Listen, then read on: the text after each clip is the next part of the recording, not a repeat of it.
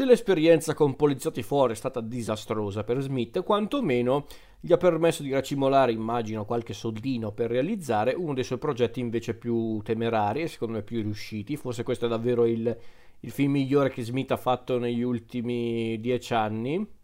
Sì, direi dieci anni è il margine perfetto. Perché infatti il film in questione è un film del 2011 ed è Red State. Film che Smith ha sceneggiato, è tornato quindi anche come sceneggiatore. Film con protagonisti tra gli altri il grandissimo Michael Parks, eh, Carrie Bichet, John Goodman, Melissa Leo, Kevin Pollack, Steven Root e altri ancora.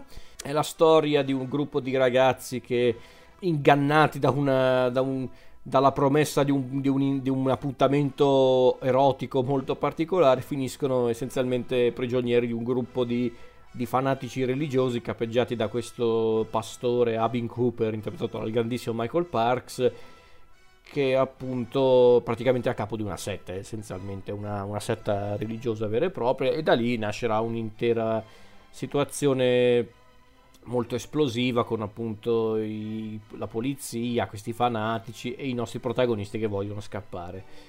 Non vado oltre per quanto riguarda la trama, però è, è questa di fatto un, la base della storia di Red State. Red State è un film che è arrivato molto in ritardo in Italia, non è neanche arrivato nei cinema, ma solo in home video grazie credo alla Midnight Factory, o perlomeno la Midnight Factory al momento è quella che distribuisce il film in home video.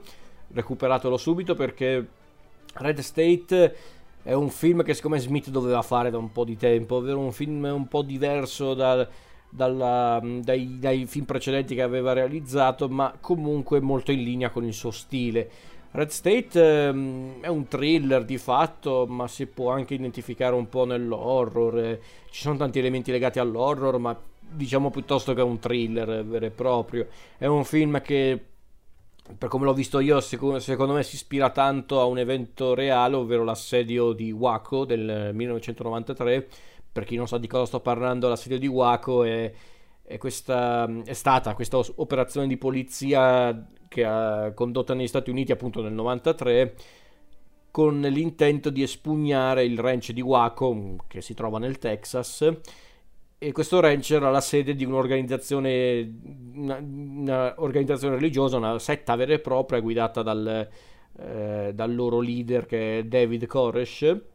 Vi basti sapere che l'assedio di Waco durò qualcosa come 50 giorni, quindi un, è durato a lungo questo, questo assedio e portò alla morte di tante persone, compreso lo stesso leader della setta non si ispira così tanto a questo evento il film, quindi non vi ho rivelato il finale, però, però l'idea di base è quella. Cosa posso dirvi ragazzi? La cosa che mi ha colpito di più di Red State, che è un film di Smith eh, molto interessante perché è molto sinistro e molto inquietante, ma non rinuncia comunque a quel, quell'elemento grottesco e anche ironico tipico di Smith, tipici di Smith poi qui per la prima volta Smith cerca di sperimentare con un genere che lui non aveva realizzato fino a quel momento e ci riesce anche molto bene secondo me. Magari non è un regista horror eh, incredibilmente raffinato Smith, però comunque uno che ci ha provato e ci è riuscito secondo me.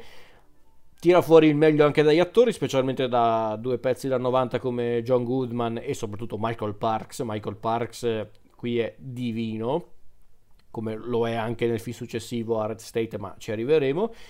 Ecco, guardare Red State mi è piaciuto perché è un film inquietante, è un film anche a volte un po' grottesco, un po' ironico in certi punti, a volte anche pure sorprendente perché c'è un momento nel finale che effettivamente può sorprendere. Insomma, è un film riuscito, è un film proprio riuscito, è il film che Smith doveva fare dopo dopo un film modesto ma comunque molto carino e divertente come Zack e Miri, ma soprattutto dopo un, un, incredibile passo falso che è stato Poliziotti fuori, perché Poliziotti fuori è una ciofeca impressionante. Red State finalmente riportava Smith ai fasti eh, del, del passato, però allo stesso tempo reinventandosi in modo corretto stavolta. Quindi Red State mi ha convinto al 100%, è davvero un film molto interessante. Secondo me è davvero uno dei film più belli che Smith ha fatto in questi ultimi dieci anni, ma in generale nella sua carriera ad oggi, perché secondo me è quello più, anche più equilibrato rispetto al film successivo di cui parleremo nella prossima puntata, ma anche rispetto ai più recenti Yoga Osirs e, e l'ultimo film con Jay e Bob, però ci arriveremo con calma.